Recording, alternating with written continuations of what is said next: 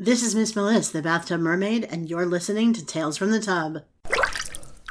It is the last day of August and the last day of the dog days of podcasting for 2023. This is Miss Melissa, the Bathtub Mermaid.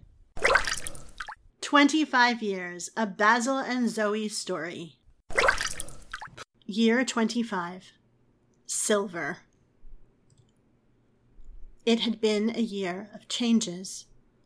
Elizabeth had been granted admission to the Naval Academy even though she hadn't yet turned 16. It's nepotism, she'd complained, knowing that Basil's record as a captain and his friendship with the commandant of the school had smoothed her way. But I'll take it. They would be escorting her from Illyrion to Earth in just a few days. Joshua had grown into, or rather been transferred into, a body more like that of a teenaged humanoid. He attended an after school activities program with local children, but his academic work was supervised by his parents. Basil taught math and science while Zoe handled music and literature, and his studies were conducted at home. Zoe had added directing to her performance skills and was contracted to a repertory theater of much renown. It's not New York or Fog City, she said after the paperwork was complete, but I like this whole putting down roots thing we've embraced. Basil had passed command of the Rachel Carson to his able executive officer, a woman whose impressive record was made more so by the fact that she was the first Luminarian to serve in the Star Navy. Captain Jarish, he knew, would steer his ship well. After a family dinner and the requisite cake, the kids went off to their own pursuits, and Basil and Zoe climbed the circular stairway to the turret of their inherited home. Basil's creator had kept a telescope in the window there, but it wasn't the device they were there to see. Instead, there was a cozy love seat facing a toasty fire, and on the coffee table were a champagne bucket with a waiting bottle and two champagne flutes with a phrase etched into the glass in shiny silver script. Twenty five years is but a beginning on the road to eternity, Zoe read, accepting a filled glass from her husband.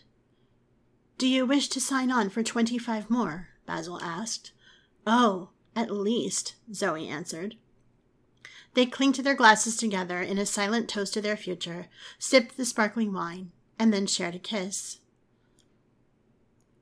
If a shooting star arced past their window just as their lips met, well, that was mere coincidence, wasn't it?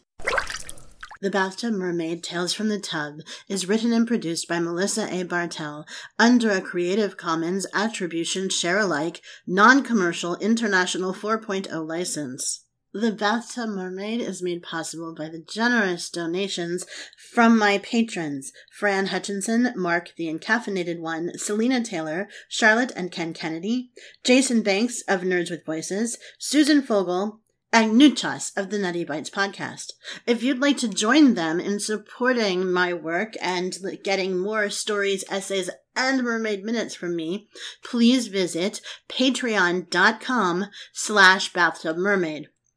For complete show notes and my contact information, please visit www.bathtubmermaid.com. Thanks for listening. And remember, never let your bathwater get too cold.